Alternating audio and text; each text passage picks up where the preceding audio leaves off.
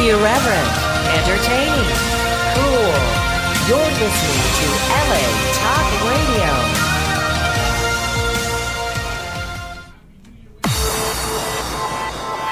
You're listening to Razor Riffs with Keith Razor and Alan Lee, right here on LA Talk Radio. Hey guys, welcome to the show. Uh, Happy New Year. Happy New Year out there. And uh, I'm Keith Reza with my trusty sidekick, Alan Lee. Yeah, bingo. Alan Lee, man. What a good year, huh, Alan I Lee? just, uh, I think it was a wonderful year. I, I, excellent, it's superb. Yeah. Let me turn on your mic a little louder. Would you please do that for me? do? I got Ah. to talk. Thank you. It was a great year. I know everyone else uh, out there had uh, some wonderful things happen to them this year, and some, sh- quite frankly, some shitty things. Uh, that said, uh, I felt I had a pretty good year. Yeah. How about you? I had a Yeah. great year. I uh, I got arrested for drunk driving, Oh my God! Yeah. I, I'm sorry. and uh, didn't hear about that. Mm-hmm. the second I got arrested, I called a lawyer. Okay. You know, Sure. and I called him and uh, John Smith, you know, and his phone number is 800, you know, 555 John Smith. And he Lucky. got, he got me out of a DUI. Fantastic. So this episode is brought to you by John Smith. All right, John Smith. Got Yeah. anyone, anyone out there uh, who needs lawyering, a lawyering, lawyering, just go out and get an attorney, John Smith. I'm just kidding. There's no such thing as a John Smith. I mean, I'm sure there is, but I wanted to because I'm trying to get sponsors for us. So I wanted to throw Mm-hmm. how we'd sponsor it. We were Like, practicing. yeah, we were practicing. So John Smith We're rehearsing. Mm-hmm. sponsors us. We'll be like, hey, uh, Alan just got in a DUI accident. And he called one eight hundred John Smith. we can just make this stuff up Yeah. because it's razor riffs. I- exactly.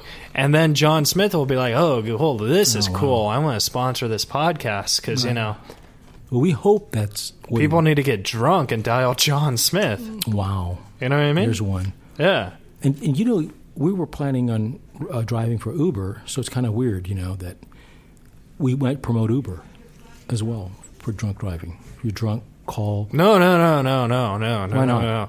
Because Uber's not sponsoring us. John Smith Well, is sponsoring us. I Do just- not call Uber. No, no, I meant we wouldn't get, wouldn't get Uber as a sponsor. No, no, no, no, no, no, no, no, no, no, no, no, La- ladies and gentlemen. I'm sorry, my uh, my co-host is a little under the weather Oh, here.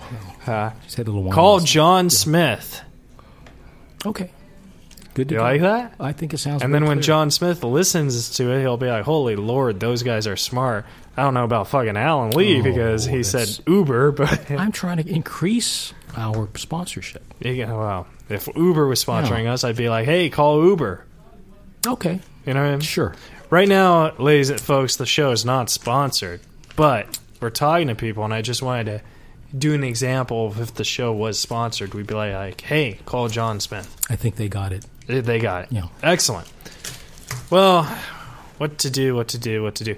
Oh, I know. Uh, last week we didn't have a show because it was the holidays, Mm-hmm. but the week before we had Bill Dwyer. That was an Oh. excellent show. A blast. Oh my God, he was so funny. He was on too. You Yeah, know, this like is boom, wonderful. boom, boom. Just wonderful. And tonight we have Yeah. comedy legend Argus Hamilton. Big time. Yeah. Argus has appeared on the Tonight Show with Johnny Carson. That's big. He has indeed. He goes back to a, a legendary period in history, in comedy history, with uh, uh, Sam Kinison, uh, Richard Pryor. Richard Pryor, yeah. Uh, he's a uh, um, an icon at the comedy store. oh, somebody's calling. Oh, I don't know why. Well, let me just answer and say, "Hey, what's up?" it, it could be our guest. No, no, no, we're calling him. Hello, you're on the air, Oh my. Hello. Hi, this is Randy. Randy. Hey. Yeah, um, is this the Melissa Howard show? Oh no, it was that was the last hour. Oh, sorry about that. Oh. I don't know. Oop, Oh, sorry about that. That's okay. Uh, I'll call back. I'll call back another time. All Okay, right, thank thanks, you. Randy. All right. Bye bye. Bye. He probably thought that John Smith. He, he heard the John Smith, Yeah. uh, and that, that shows you he might have been. He said, "Wow, John Smith on the on the on the show," and I Yeah, yeah. Well, John Smith is cool. Well, hey, so Argus Hamilton, before we call him, uh, Argus Hamilton, he's a regular at the comedy store on Sunset. Uh, he's probably, well, one of the only regulars who's still there from when it was founded. That's pretty cool, right? I would say so. And the Tonight Show with Johnny Carson, like many people, they, when you think of the Tonight Show, they think David Letterman, Mm, Jay Leno. you know. So, but Johnny Carson, That's, like he that's- was the one who started it all for the talk shows. That's a historical name. yeah. I know. And he also wrote for Richard Pryor, and he did shows with Richard Pryor, and everyone knows who Richard Pryor is. Most people do. All right. So I'm going to call Argus Hamilton on my cellular phone just to tell him that we're about to call him. And then we'll call him on the studio. So, Alan, take it away for one second. You know, I've heard uh, Argus at the comedy store, and every time I just burst out laughing Hey, Argus, it's Keith. because, um, oh, this is kind of weird. He's calling me my- Good. Did you want me to call you from the other phone?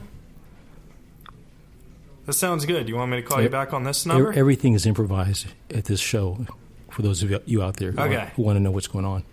Okay, I'm calling you from the radio station, so my phone's going to come up a different number. All right. One second. Wow.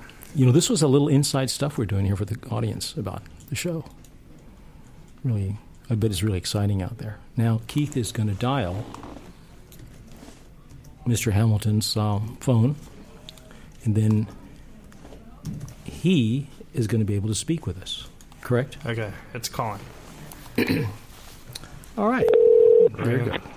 Okay, how does this sound? Oh, hey, Oh, Argus. wow. This one sounds a lot better.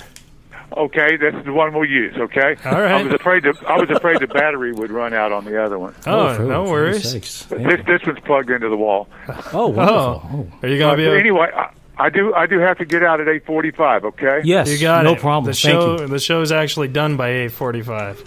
So, Okay. Thanks, Keith. Yeah, thank you so much for doing the Thank you, interview, Argus. It's a Thank you. huge honor. It's my pleasure indeed. What's the name of the show? The show is called Razor Riffs. Razor It's uh, it's uh, after my last name, and then we, we we just riffed because we just talk and we don't. Have, it's unscripted. Yeah, it's very difficult sometimes. you know. And uh, this is my trusty sidekick, Alan Lee. Alan uh, was telling me a story about in the car how he asked you to do the podcast last Well, I- I season, didn't wanna and you said you warn were him. busy.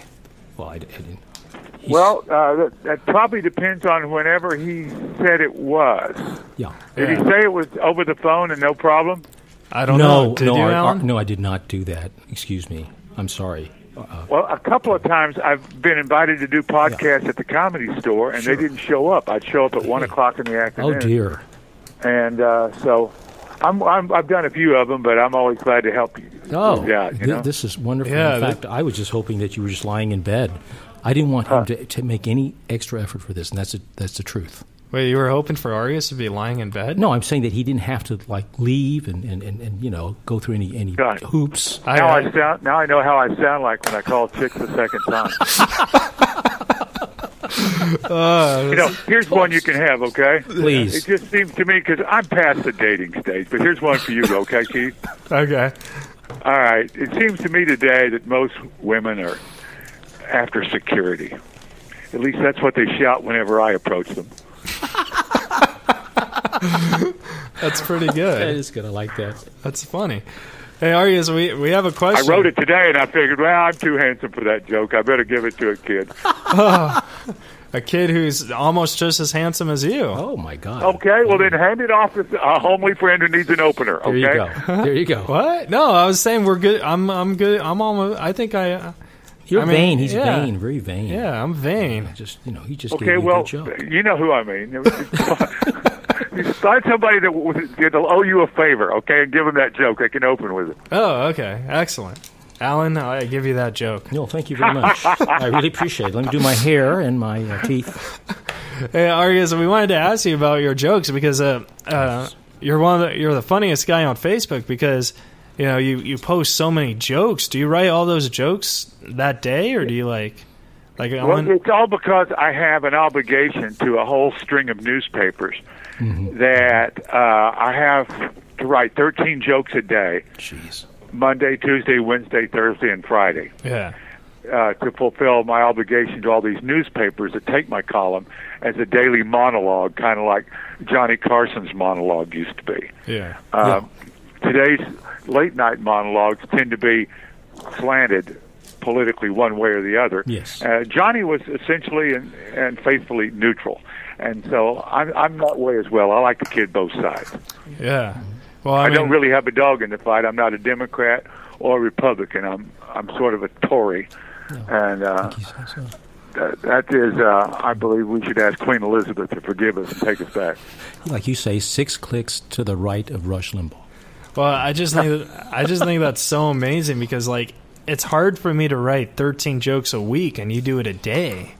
Like that's just Well- Some, The, the whole key is just to pile, pile up a bunch of facts or stuff that's going on in the news or things you've noticed about yourself lately, yeah. and then turn off the radio, turn off the TV set, and concentrate. And you can do it. yeah. All my jokes are three sentence jokes. The classic setup, uh, premise, setup, punchline. You know. Yeah, yeah. like like for instance uh one I wrote today that I'm going to open with tonight. Entertainment Weekly noted how Hollywood stars are becoming more outspoken about their spirituality. Not everyone's on the same page, Keith. This past weekend, Kim Kardashian announced she's writing a book about strength. It's a tribute to the capacity of yoga pants to withstand anything. oh, that's funny. So it's, Sweet. it's basically so if this if, if comics are listening, every joke basically has three elements to it: the premise, the setup, and the punchline. yeah. And then after that, for any listening comics, the great David Brenner had the best line about where you are in this country and how to tell the joke. You want to hear it? yes. David Brenner used to say every joke has three elements premise, setup, punchline the A, the B, and the C. David Brenner said if you're in New York, you tell the crowd the A and the C, and they laugh. If you're in Chicago, you tell them the A, the B, and the C, and they laugh.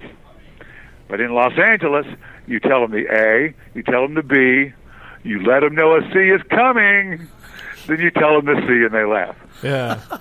That that's like really good advice though because like great. when I do the road and stuff and those in those three cities that works but like if you do like Arizona or something it it seems like they just want the B and the C. Like they don't really care about the Oh. A. I didn't know that. Yeah, yeah, yeah. You know what I'm Just, saying? just get- just cut to the chase. Is that it? Yeah, yeah. So, but I mean, those are my favorite types of jokes. The you know the premise, the setup, and the punchline. Just boom, you know. Because I think, like I I always thought the perfect joke is where the setup and the punchline is identical. You know? what I Oh mean? yeah, well that's the fastest. Yeah. Yeah. So those but are you my- run out of stage time pretty fast just doing that. That's true. That cuts that's some, that's true. cuts some time there. but You got to you got to walk the dog between the punchlines. You know. so Hey, how did you find crowds in Arizona? Uh, did that do they watch the news more than they do in L.A.? Uh, I don't know. I don't. I don't really do news jokes when I do stand up. I, I just talk about myself. So I Yeah. mean, I mean, why you want to open for me or something? No, I I, I- I really wondered uh, about. I, I was guessing that Arizonans uh, watch the news a lot more. What I find is that people in L.A. they know pop culture backwards and forwards. Yes. They know Oh, yes. everything that's that's been on. Uh, uh, uh, what, what's what's TMZ? Yeah. They know everything Oh, that's been on TMZ, TMZ. and Entertainment Tonight. Exactly. Yeah, I agree with that. but- Yeah, Yeah. But whenever I go east of LA, I notice they know everything that's been on Fox News.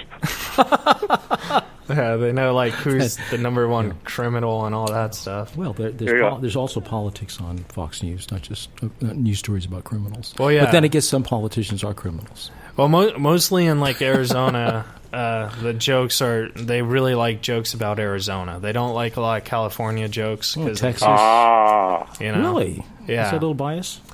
it's not biased. Just Arizona thinks that No, no, it, what it, it's called a dry hate. Yeah. That's right. Exactly. Like if you if you just talk about Phoenix, they'll love you. They'll be like, Yeah, Oh. Phoenix. Oh, yeah. But not Ohio or. No, they'll be like, What's Ohio? And then you're like, Oh, it's a state. They're like, Oh yeah. Well, here's a tip for you. Back in the 1920s, when Will Rogers was doing his one man show all across the country, and it was all booked up and sold out ahead of time, he was the highest paid comedian in the world. But the first thing he would do when the train would pull him into town is he would go to the barber shop and he would get all the gossip on the mayor, the town council, all the civic, civic and local issues, and he would go on stage that night and do open with ten minutes about whatever local town he was in, that's and he'd have a meeting out of his hand. Wow, that, that's funny that you. That's great. That's funny that you mention uh, Will Rogers because uh, didn't Robin Williams compare you to W- Will Rogers? Yeah, Robin and I were pretty, really close friends. Uh, Will and my grandfather were very good friends. Yeah. Uh, they were raised together in Indian territory uh, back when it wasn't really Indians; it was just Confederate veterans and their families who had fled the Yankees. And uh, Will and my uh, Will's grand Will's father and my great grandfather had fought in the uh, Confederacy together, and so they were raised together, and they were very good friends. And Robin didn't even know that. Wow. And uh, Isn't it amazing? so uh, I'm I'm very honored. Uh, I've got a joke about him uh, that um, you know whenever you criticize the government, you know you better watch out. Will Rogers once said that we have the best government that money can buy, and the next thing you know, he died in a mysterious plane crash. Oh, Ouch. that's a little dark. yeah. That's, uh, Well, we're not here to play softball. true. That's true. That's very true. Oh my god, that's funny. Uh, we're not here to play softball. Uh, Arias, so you did the Tonight Show with Johnny Carson. What was that like? Well, it was the biggest deal in the world back in the 80s. I started, I did it about 29 or 30 times, Yeah. but my first time was after three and a half years of developing at the Comedy Store Westwood. Uh, I came out right out of college, out of the University of Oklahoma in March of 76, and Mitzi saw me two or three times uh, on open mic night. And we were lucky back then because the comedy store Westwood is where she would send all the baby boomers over to develop. And I found myself in 1976, Keith, with a pledge class of Robin Williams, Michael Keaton, Arsenio Hall, Marsha Warfield, Bob Saget, Mike Binder, unbelievable array of talent. Uh, uh, just uh, one right oh uh, Sandra Bernhardt all of us were kids i mean we're 20 21 years old and on stage together every single night with this campus crowd at UCLA and so we developed pretty quickly Uh, uh, during this time, Mitzi would have all her New York comics and the older guys up at the Sunset Store. And so we were able to develop at warp speed because we were performing in front of our peers, and they gave us tremendous, you know, feedback and and you know and support. So that after only three and a half years, I was ready for my first Tonight Show shot in January of '80. And the way it's different now is is that back then the whole country watched Johnny. Everybody who was up back during the three network era, Keith, stayed up and watched Johnny. You would have 30 to 40 million people watching his show every night, like the whole country. And more importantly, guys, all of show business. Everybody who was anybody, all the power brokers, the head agents, managers, and network executives all watched The Tonight Show. yeah. And so when you, uh, the classic thing is, you know, you've had three and a half years to come up with this seven minutes, and you do it. Your your knees are shaking. You've dreamed all your life of this moment, and you go out and you discover Keith. Johnny did, Johnny was not raised in the nightclubs. Get this: the front row is 40 feet away from the star you're standing on, and there's three cameras between you and the front row. Wow. Wow. So what you immediately do as a survival task is that uh, using the ABC, you know, how to tell the joke, premise, setup, punchline, Yes. you figure out that everybody in the crowd is looking at the monitors anyway. So what you do is you play the left camera for the premise, the right camera for the setup, and then boom, the punchline right to that middle camera. And that crowd would react just like they were a regular front row. You know what I mean? That's great advice, Wow, actually. that's great. Broke it down. And yeah, remember the first thing Jay Leno did when he took over the Tonight Show was change the entire studio and bring it up to where he was standing right on top of the crowd. Yeah. Well, that's why. Wow. See, And J- Johnny didn't know any better because that studio had been built in the mid 1950s for all these great variety shows from Red Skelton, Jack Benny, and your show of shows, and all these. I mean, not your show of shows, but a lot of West Coast variety shows were in those studios, and you didn't need the front row up close then. Yeah. See, I just think it's just amazing because like a lot of um comedians like right now, like especially the younger crowd, they're like, oh, we just want to get on Conan or you know something like that. But like when I started doing comedy, I only had to get on Letterman, but that can't happen now. But I know like I'm good friends with Norm Macdonald, but he always wanted to do Carson. So it's Yeah. funny how like that's you know what I mean how that's uh Well, you instinctively pick the guy, yeah you know, that's the man, and you pick the right guy. Yeah, that's what I'm saying. And Johnny Carson, I think, is the best talk show ever because he was the first one who actually brought it like that. Yeah. So and and he was absolutely the king. And um, what it was like though was with the whole country watching, everything happened after your first kill. yeah, I mean, everything. I'd come to the comedy store the next afternoon. Well, first of all, we went over to Mitzi's house that night and partied and celebrated because Johnny not only introduced me, not only did I, thank God, kill the crowd, but Johnny got up, walked over, and shook my hand wow, right there in the middle of the stage, and the place just went wild. And the next morning, or uh, well, we go over to Mitzi's house, and about twenty of us, we just party until six in the morning. And after about two hours sleep on the couch there in Mitzi's bar, I walk down Doheny. Now here's the difference: I'm still in my white suit. It's January ninth, 1980. And as I'm walking down Doheny over to Sunset for about a half mile to Palm Avenue, where I go down to my apartment, cars on their way to work are honking and waving at me and saying, Great show last night. You were great. Fantastic. that's awesome. I mean, it was the most unbelievable moment of triumph. The moment of triumph was walking home from Mitzi's the next morning Yeah, when you realize how many people watch that thing. And then after a good day's sleep, I went to the comedy store that afternoon about 2:30 or 3, Keith, and back then they had, you know, these while you were out pink messages, you know, Uh-huh. at the at the switchboard.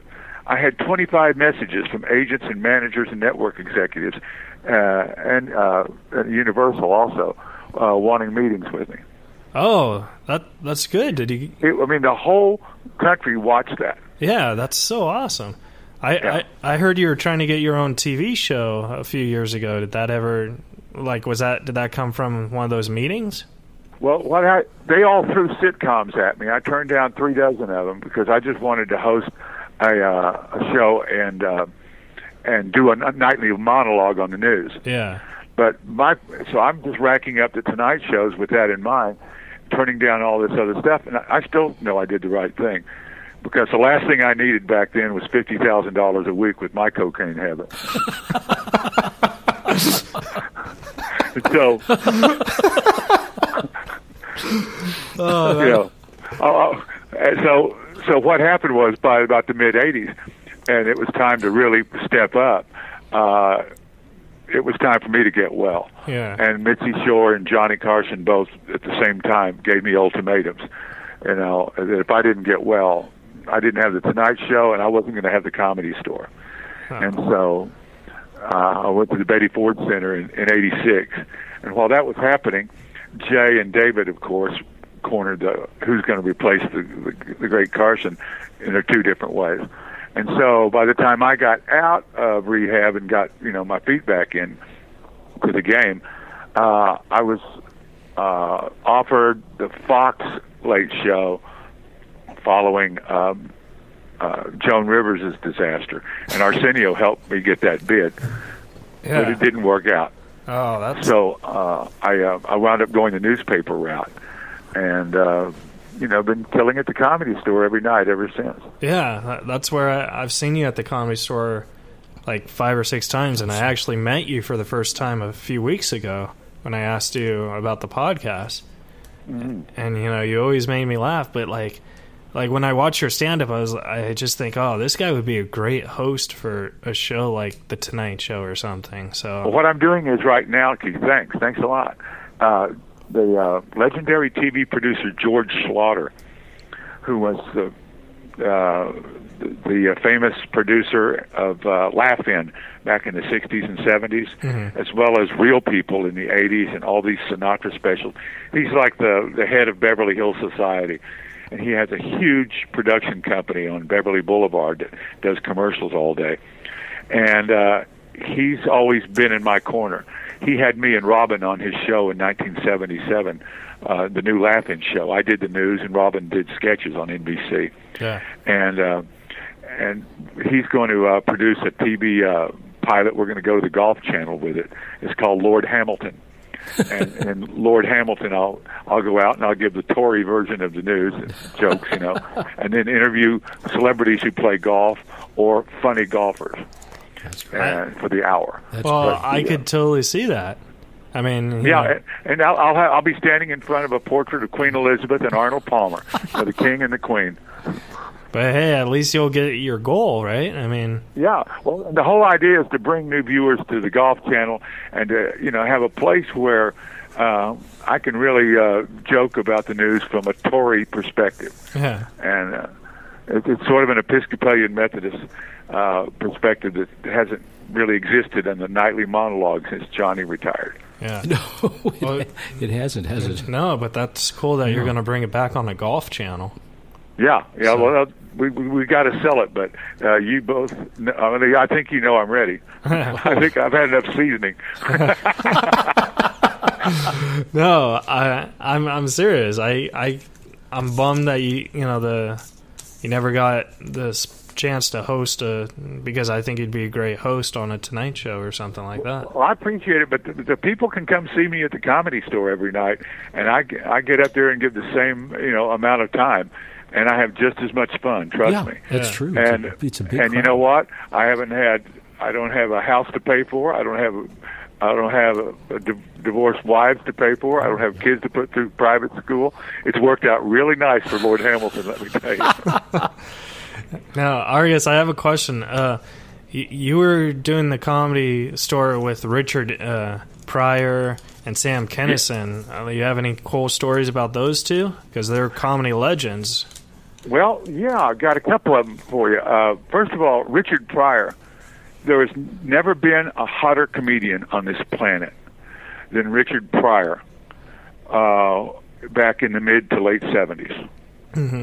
What happened was was that Richard was a very naturally funny s- impressionist. He was Richie Pryor in the 60s and he started getting better and better, started doing TV, just naturally funny. Everybody loved him. And he kind of cracked up on stage in Las Vegas in 71 and wound up at this brand new comedy store in 1972 where he met the great Paul Mooney. And Paul Mooney turned Richie Pryor, you know, the, the cute little impressionist, into Dark Twain. Wow. Okay. And I mean, it was all a metamorphosis. It was a collaborative effort between the two of them. And uh, Richie got fast, got so good so fast that he was actually the one they wanted to play the lead in Blazing Saddles. But the I heard Warner that. Brothers I heard wouldn't of sign that. off on Yeah, him I because they heard knew he, he did coke. Yeah, I heard something like that. Yeah. Each I did Well, Oh, that that happened. So so Mel Brooks threw a writers gig at uh, Richard, and they sat around the writers table and did coke the whole time they wrote the movie. if you want to know why it's so funny and fast.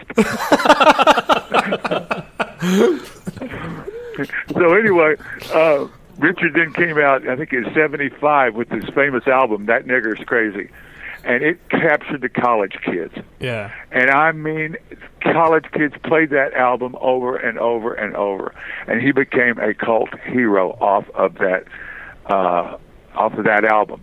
When he took the fearful, dreaded N word, just like they did in Blazing Saddles, and turned it into slang that uh, that, that exists in rap music to this day.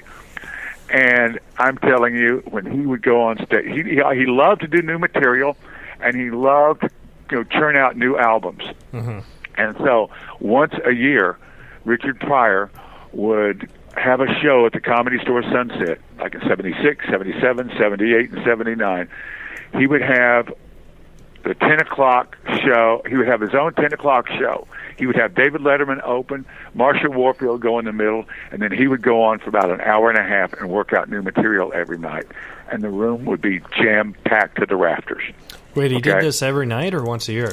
uh, for, for about three months at a time. Oh, okay. Okay, and the comedy store would be the hottest place on this planet. Mitzi had meanwhile purchased the entire comedy store in 76, so we had a main room as well. But Richard loved that original room. Uh-huh. So in 1977, after his second album, he got a deal with NBC to put on six specials right in a row to compete with Monday Night Football. And so Richard got uh, Robin and me and Marsha Warfield and uh, Sandra Bernhardt and about, about well, Alan Bursky, uh, David Tyree, a whole bunch of us baby boomer comics to be the sketch, you know, actors on the show and we put together these six epic shows on NBC, and it was some of the funniest stuff you've ever seen. You can still Google uh, the Richard Pryor specials on NBC Yeah. and see the To Kill a Mockingbird uh, sketch, uh, to see some of uh, the roast of Richard Pryor.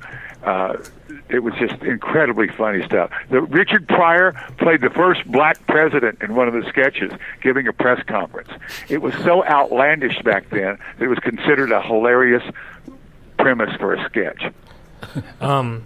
Argus, we have a Twitter question for you because what I do is I promote the show on Twitter and Facebook, and I get questions. Yeah, Uh, so we have a Twitter. Are you cool answering a Twitter question? yeah. If you want me to finish the Richard Pryor story? Uh, yeah, let's yeah. finish the Richard Pryor story. Yeah. I just want to say that he would take us all over to his house on Saturday nights, and we would party at his house in Northridge, and you know, wake up like two o'clock Sunday afternoon when Richard was in his worst shape of all. Yeah. I said my line about Richard back then is on Sunday afternoons you never knew if Richard, you know, was going through cocaine withdrawal or if he just really hated cats.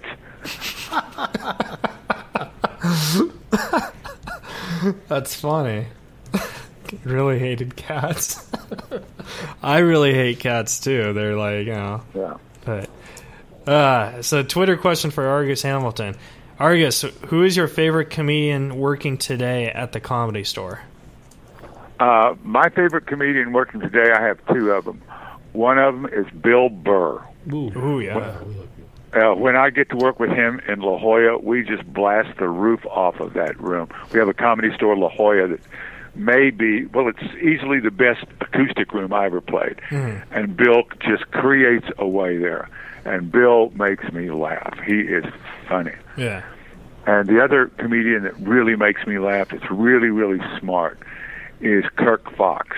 Oh, yes, love yes, Kirk yes, you- Fox. You, want him on a Yeah, Kirk Kirk is a you know a tennis player out of San Diego, and he's done a few TV series, and he's about to star in a CBS uh, cop show starring starting this week or next week called Rush Hour. Yeah. he's going to be one of the co-stars on it, Yeah. We, A- and he is funny. oh, well, uh, Kirk Fox. I mean, he's hysterical. He uh, opens up for Kevin Nealon a lot. And, and I'm a huge Kevin Nealon fan, so I got to Me know. too. Yeah. So I got to. Yeah, kn- Kev- Kevin developed out at the Improv while we were up at the Comedy Store. He, Yeah. he's as funny as it can be. yeah. Kirk had a great opener. He just came up with it the other week. He said how great it feels when you when you get a you know a, a beautiful girl's phone number. You know how great it feels when you get her number. You know, he, he was at the dog park. He got it off her dog tags. He- Yeah, he, he, he, I love it because He- he's hilarious. yeah, because Kirk's a writer too, you know, and he makes Oh it- yeah, Yeah, quite a writer. Yeah, and- as, as Yeah. Argus is as well. yeah, those and those are my favorite type of comedians, ones who like write a lot. Like, see, that was another question I had for you, Arius. You you write so many jokes. Do you ever like write jokes for other comedians, or did you no, ever do that? no, I, I- no. I don't have that much time to interact with other comedians. Yeah. I, I have to leave the comedy store right after my set, get home and and get to bed because I wake up at six thirty in the morning and I have to run eight miles a day. And you know I'm very active in uh, recovery in, in West Hollywood and Beverly Hills. 29 years sober now, Yeah, well, so I've got things to do all day. congratulations. Congratulations, that's great. Yeah, Oh yeah, Beverly Hills AA is great. the most beautiful women in town, and, and cause they, I can tell you, the, the, and the youngest women in recovery because they got the cocaine for free. Oh my god, that was So funny. there was no pacing for them. they had to get well by the time they were 22 or else. Ar- Argus, uh, do you have any advice for a comedian on how to become a regular at the comedy store now versus how to become a regular at the comedy store in the 70s and the 80s? Yeah, uh, back in the seventies and eighties, you really it really wasn't up to you. Mitzi would take one look at you and determine your charisma. Uh-huh. If you had charisma, she would do anything for you. She would send you over to Westwood and develop you. If you showed that that, that sparkle on stage, that's all she looked for. She didn't look for laughs.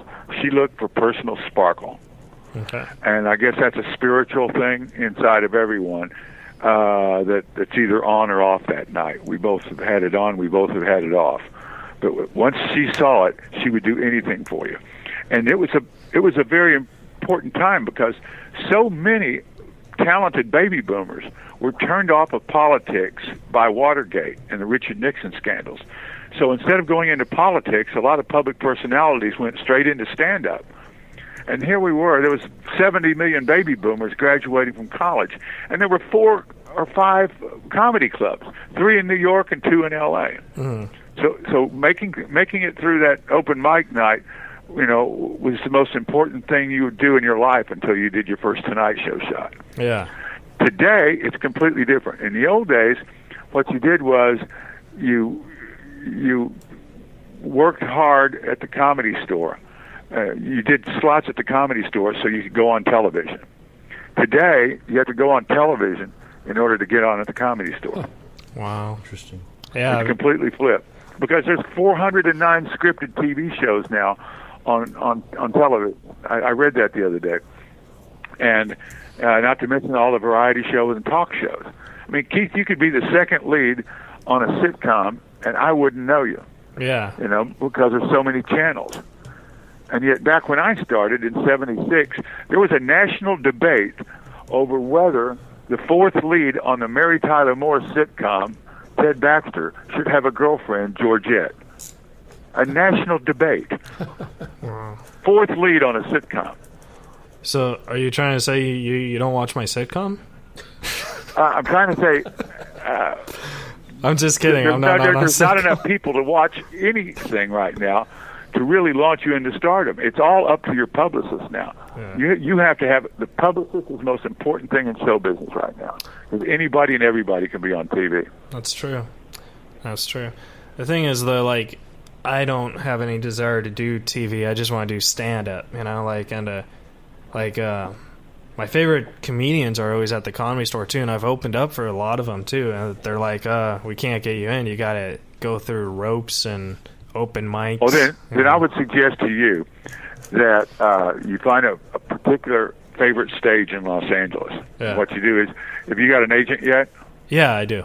Okay, you have your agent hook you up with with Showtime or Comedy Central, and no matter what, get that Comedy Central or Showtime or HBO special, Yeah. that thirty minute thing. And if you get that, then you get your foot into the comedy store. Yeah, yeah. That's what I'm hoping to do. Sounds like great advice. I make Well, here's what here's what you do. You stop hoping. And you, you sit down tonight and you write down the things you're going to do this year, and you say by when you're going to do them, and you let that piece of paper be your boss. Everything else is just a wish. Wow. Because you can fritter away year after year after year in this business by simply saying, I'm going to do that pretty soon. And pretty soon becomes last year. You have to write it down, commit it to paper. You you- the five goals, if they're personal, professional, spiritual, you know, whatever they are, write those goals down that you have. And not only write them down, but write a date down by the time you need to get it done. Because if you'll write that date down, the clock starts ticking, and the thing that makes you a good stand up in the first place, Keith, your competitiveness, finally starts working for you. Because you, you have a balance inside you of your ferocious competitiveness balanced by your innate sloth. Okay? Yeah. And they're always teeter tottering. You know, if you're an artist, that's the way it is. Okay?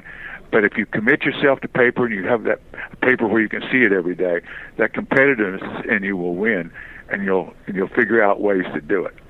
That's that's what I'm gonna do. That's great advice because I always make New Year's resolutions and stuff, and uh, you know, uh, like one of my New Year's resolution last year was you know obviously be a regular at the Comedy Store, Laugh Factory, and the Improv. I nailed two of those three, so Yeah. Yeah. Okay, then, then to make the comedy store your uh, your your uh, goal, and I've just given you a good way to do it. yeah. So Uh-huh. um, The whole idea is, is in our business as comedians is to achieve these goals so we can attract the wrong women and screw up our lives and give us more material. Uh-huh. I like that. That's great. Well, we only have five more minutes left. Uh, Alan, do you have any questions for the great Argus? No, I, I uh, I've seen Argus perform uh, often at the at the comedy store, and I, I just uh, love his stuff. And uh, Thank you very much, Alan. I appreciate it. You're, you're quite welcome. And I love what you say that uh, you're part of the uh, lineage of Alexander Hamilton. But then, uh, you know, Alex ha- uh, Alexander Hamilton could not be funnier than you. He was a banker. Well, yeah. Well, he was the black That's a- sheep of the family because he fought for the rebels. That's right. We were all Tories. That's right. Oh, that's a He, great. yeah, he was. Uh, he's a cousin of mine. He's the Ambassine line. I, I say on stage that uh, my we royalists, my fan, my fan, my line of Hamiltons. We were were from a dukedom, the dukedom of Abercorn. We lost the English Civil War. We lost the American Revolution. We lost the American Civil War, and in the war on drugs, I fought for Colombia. That's that's good. So great. Wow, Oh, that's interesting that uh, you're related to Alexander Hamilton because I've always said he's w- one of the greatest minds in history.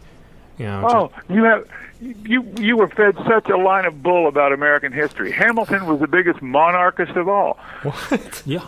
He, absolutely. He All was. the founding fathers were monarchists. What they were petitioning George III was to just rule directly over the colonial legislatures, no parliament. That's what the original charter said, guys. And so when we finally win the independence, Hamilton takes over the, the 1787 convention, and they wind up giving the President of the United States more power than any English king had had since Henry VIII. just- yeah. Well, I I was just kidding. I, I I don't think he's the greatest mind in history. Take that back, eh? I take that back. I just I just love the ten dollar bill. Like that's the only Oh, reason, yeah.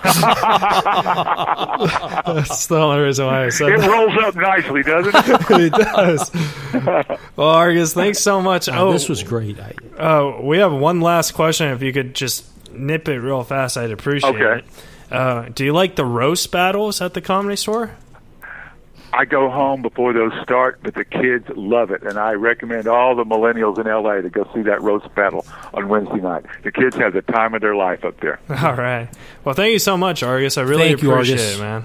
You know, thanks for having me on your We show. look and forward to best of seeing luck. you. And say hi to me when you, Alan and Keith when you see me at the store. All right. I, I certainly will. will. Argus. We will. okay. Good luck to both of you. Thank All you, right. sir. Thank you, All right, Argus. thanks a lot. Bye bye. Bye.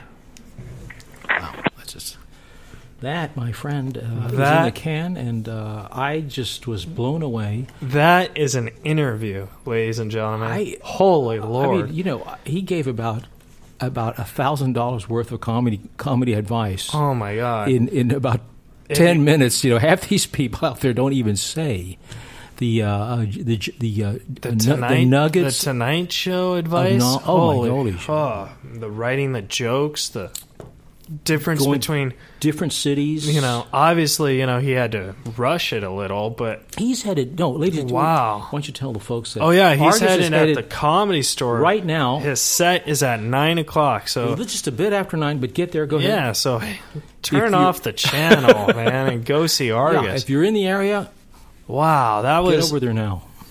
that was like a dream come true because Argus is probably one of the only living comedians right now still doing stand up Yeah. in the seventies. Still rocking it now, and not he gave us great advice on TV, how to get in the comedy store now, stuff like that. He, the advice where he said make a note, Yeah, yeah.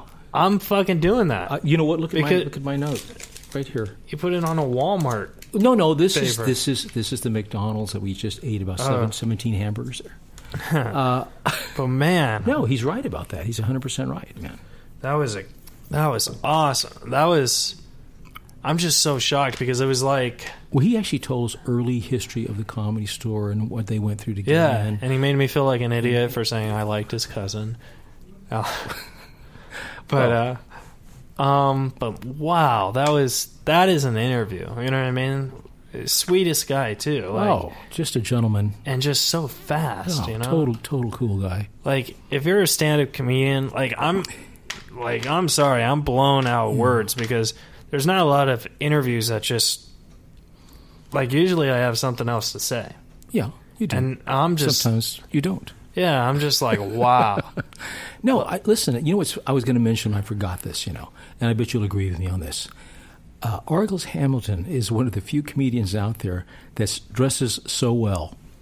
oh yeah that He damn is that's what so- i wanted to ask I, him swear, he's such a classy dresser. He'll he, come dre- up and he everyone dresses in a, afterwards, s- he dresses in Oh. a suit and looking good. yeah And then someone comes in there in a t-shirt and like you know a hoodie and you know their pants are up, you know, with a crack showing.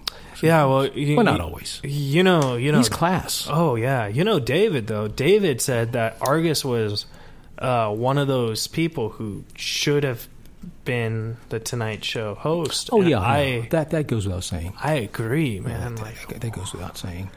And uh, you know, it's his show though. He's got that golf. Uh, that's thing. gonna be That sounds- interesting. that sounds hilarious. it sounds hilarious, but see. I mean, I I, That I sounds- don't I don't know anything about golf, so I But you, probably you have done some caddying. Don't say that because you did some caddying with your uncle, and so you know your way a little around the around. yeah, but I don't know anything about the sport. Like I don't know how you don't many- play golf. You Yeah. don't get out and swing No, no. every day. And You want to hear a golf story? okay, Okay, so my all right. we got seven minutes Sure. to kill, and uh, I'm going to try to kill it. Yeah, we're gonna kill it. okay, so here's a golf Yeah, story. Okay. Uh, this doesn't really involve me; Mm-hmm. it involves my uncle Ed. So my uncle Ed and I were at the uh, Patrick Warburton Celebrity Golf Yeah. Tournament, and Patrick Warburton, as you know, is my adopted uncle. Yeah. and he does a uh, comedy competition every year, and they're celebrities. So we were assigned to do to guard the hole in one plate, mm-hmm. and it was like hole fifteen or something like that. And it was like the longest hole in the drive. Okay, and uh, if you got a hole in one, you get a free car, like a free brand new car. Okay. It's really hard to get a hole in one. Sure. I mean, like I It's think not Ti- easy. I think Tiger Woods has maybe nine his entire career. Like it's that Yeah, hard. that's- So me and Uncle Ed are just talking to all the celebrities, you know, that are coming by. Sure. Blah blah blah. And then Doctor Gadget comes in. Okay. And Doctor Gadget is a celebrity because he's invented gadgets. Sure. You know? And I don't really know much about him, but I know that's his claim to flame, you know. Oh, I invented a watch, you know, something like that. So Dr. Gadget eh, eh, is about to hit the ball, Mm-hmm. and Uncle Ed are, and I are talking, and we're just talking about girls, you know. And Uncle is- Ed's like, "So yeah, Jennifer Love Hewitt has a nice rack, you know." And I was like, "Oh yeah," and he's like, "Uncle Ed just makes me laugh, you know." He's not a comedian, and he's just saying stuff, you know, because it's so ridiculous on Sure. how to get the hole in one. So Dr. Gadget hits it, and it was the worst shot ever. Like the ball went in the pond. And then my uh, uncle Ed's like, "Hey, Doctor Gadget, since I was uh, I was talking, I'll let you hit one more time, and if you make it, we'll count that as the hole in one." Sure. You know, since I was being rude, and so Doctor Gadget turns to us and he's like, "Thank you, I'll take you up on that offer. You were being rude." and Uncle Ed's like, "I know."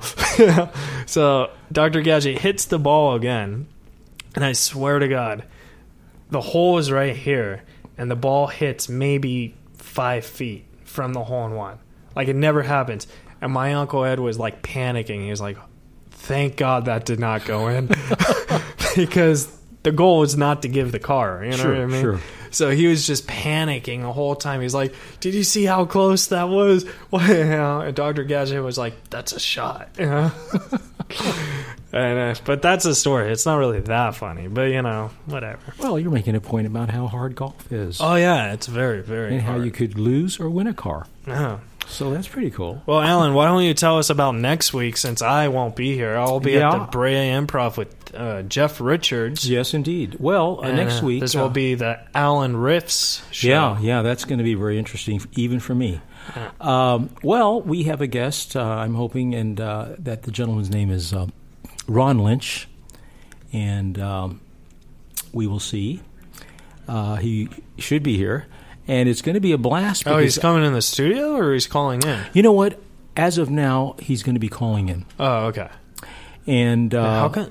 I get it that this is Sherman Oaks. But how come no one likes to go to the studio? So far, Bobby Slayton's the only one who likes to go to the studio. I don't And know. I gave him the wrong fucking address. You I don't know, remember because, that? yeah, it's true. Maybe that's why. I don't know. But I'll tell you, I thought about it. Think about it. If you're lying in your bed or at home and sitting there uh, munching and drinking and whatever, I don't see the problem of calling it in. Maybe that, that we're starting a trend. Oh yeah, calling it in is great. I just uh, you know, lying on the bed. I think you should probably lose that line. Well, I don't know because I lie in the beds often, just talking to people and stuff. Do you lie on the bed when you talk to me on the phone? Oh, No, no, I definitely, when I talk to you, I, I try to get up and walk around. Oh, okay. Yeah, 'cause Because you the second you lie on the bed when you talk to me, hang up. Conversation over. Yeah, well, I'm here next week, ladies and gentlemen, and um, we'll, we will see. We will see. And it should be a very interesting show. And it's gonna be great. And uh, tonight, We had a great time, tonight, as always. I told Alan in the car tonight is probably going to be the most interesting episode, and it totally was. It was just it was. like this is an episode where like I'm probably going to listen to every single day until I get reach my goals. I Like will be this- listening to this. like one this very- is- I believe me tonight. I like, will listen. To, this as soon as is- it's in the po- in the. Uh, This is a comedian hero of so many comedians, that's correct. and he's telling you, don't hope, do it. That's a big part of this. Like that's like a motivational, s- you know. Well, you know what? Do you hear that part where he said that it's a battle for all artists between the lazy sloth and the competitive uh, artist that wants to do what he has to do in a sloth? Yeah. Wow. That that that hit me pretty hard. I'm It's just the sloth. I always give in to the sloth. You don't. You're the competitive. You're very good. I get by when I get revved up. It's always But you, you are just a. Com- you're the. Com- you're really competitive. You say, you know, the contest. I'm getting out there and doing the, uh, the roast. You know, I'm pretty competitive. Yeah. I don't. I don't like to be, but I am. You, you are because I, I, can be, but only if I'm I'm like my Well, you- back is to the wall. Well, you know what it is is um like. I'm very competitive Yeah. because um, you know I've been I've been pushed down so much in my life. You know what I mean? You know, you know. And I, I think it just you get tired of being second best. So I think the competitiveness in me, because like I'm Rudy, you know what I mean? Like I Sure. don't, I don't win, but I just keep coming back up. Yeah, sure. Like You know? Rocky, Uh, Yeah, like Rocky. Like your But Ro- Rocky Balboa. Rocky won in the second. but one. he did finally. Yeah. Adrian, Adrian. The director's giving us the light, so we got Yeah, I Cut guess things we're- God, short, we- that's but the light. Man, that was a great episode. All right. Uh, hey, everybody. so tune in next week with Alan Lee. I'll be at the Bray Improv with Jeff Richards. Once again, follow Argus Hamilton on Facebook. He's more on Facebook than Twitter. And read his jokes. There. Read he puts his them up. newspaper They're a jokes. hoot. You just- read it- Thirteen a day. Thirteen. They're just they're they're dying. Wow. We read some uh, at the uh, Thirteen new jokes. You know, Wow, holy lord! And he's up by six to run eight miles, and he lives in Beverly Hills. I feel slothful already. That was a great show, guys. All right, ladies and gentlemen. I'm Keith Reza, And Trust- I'm Alan Lee. All right, thank you guys so much. See you next week. See you next week. You're listening to Razor Riffs with Keith Razor and Alan Lee, right here on LA Talk Radio.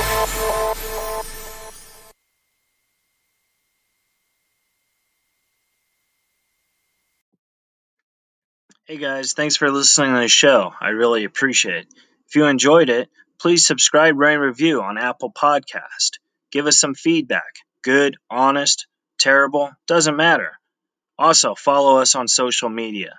Twitter, Instagram, Facebook, at Razor Riffs.